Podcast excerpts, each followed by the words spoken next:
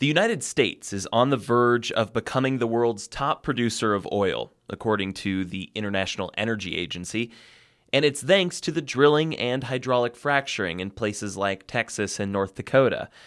But this oil boom is also leading to a boom in toxic oil field waste. There's a lot of it. And some of it ends up in massive open disposal pits. There's growing concern over the environmental danger these pits pose to air quality.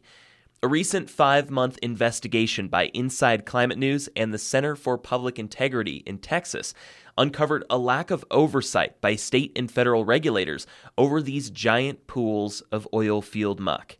We get more from Texas Public Radio's David Martin Davies.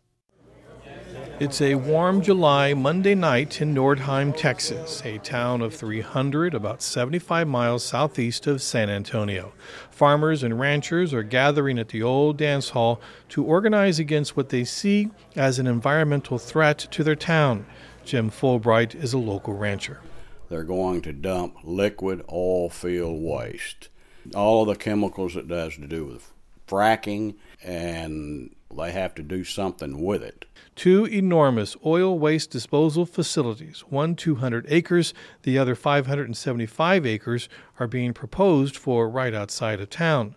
Retired school teacher Lynn Jansen is worried about her ranch, settled by her family in eighteen ninety-seven.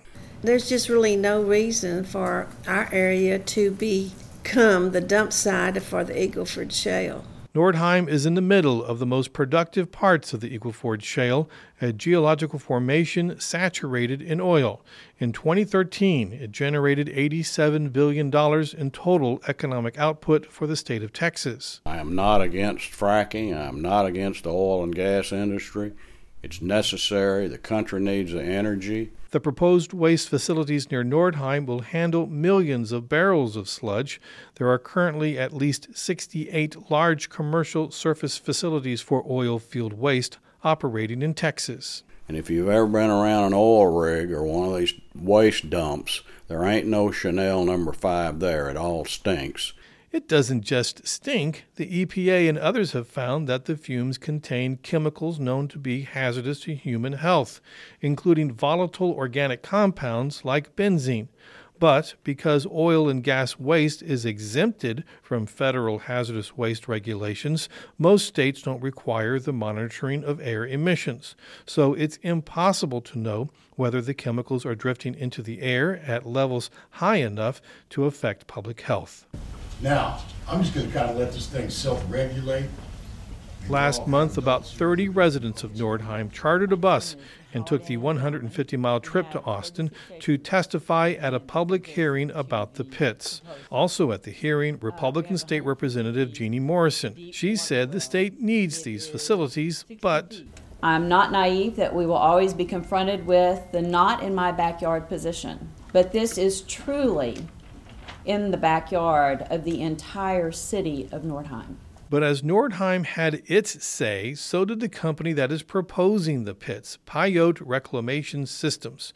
John Sowell is their attorney. He stressed one particular point five times in the first two minutes of his presentation. The waste that will be received is R C R A, or Resource Conservation and Recovery Act, exempt oil and gas waste, by definition non-hazardous. Non-hazardous because of a decision made by Congress and the E P A back in nineteen eighty-eight to exempt oil and gas waste from federal regulations in a move to spur domestic oil production. It's entirely a matter of politics. Ernest Smith literally wrote the book, the textbook on oil and gas law. He's a specialist in the area and teaches it at the University of Texas Law School. The oil and gas companies had sufficient uh, pull that they were able to get it classified as non-hazardous. But Smith believes this exemption won't last forever. He says pressure is building on the federal government to fix it.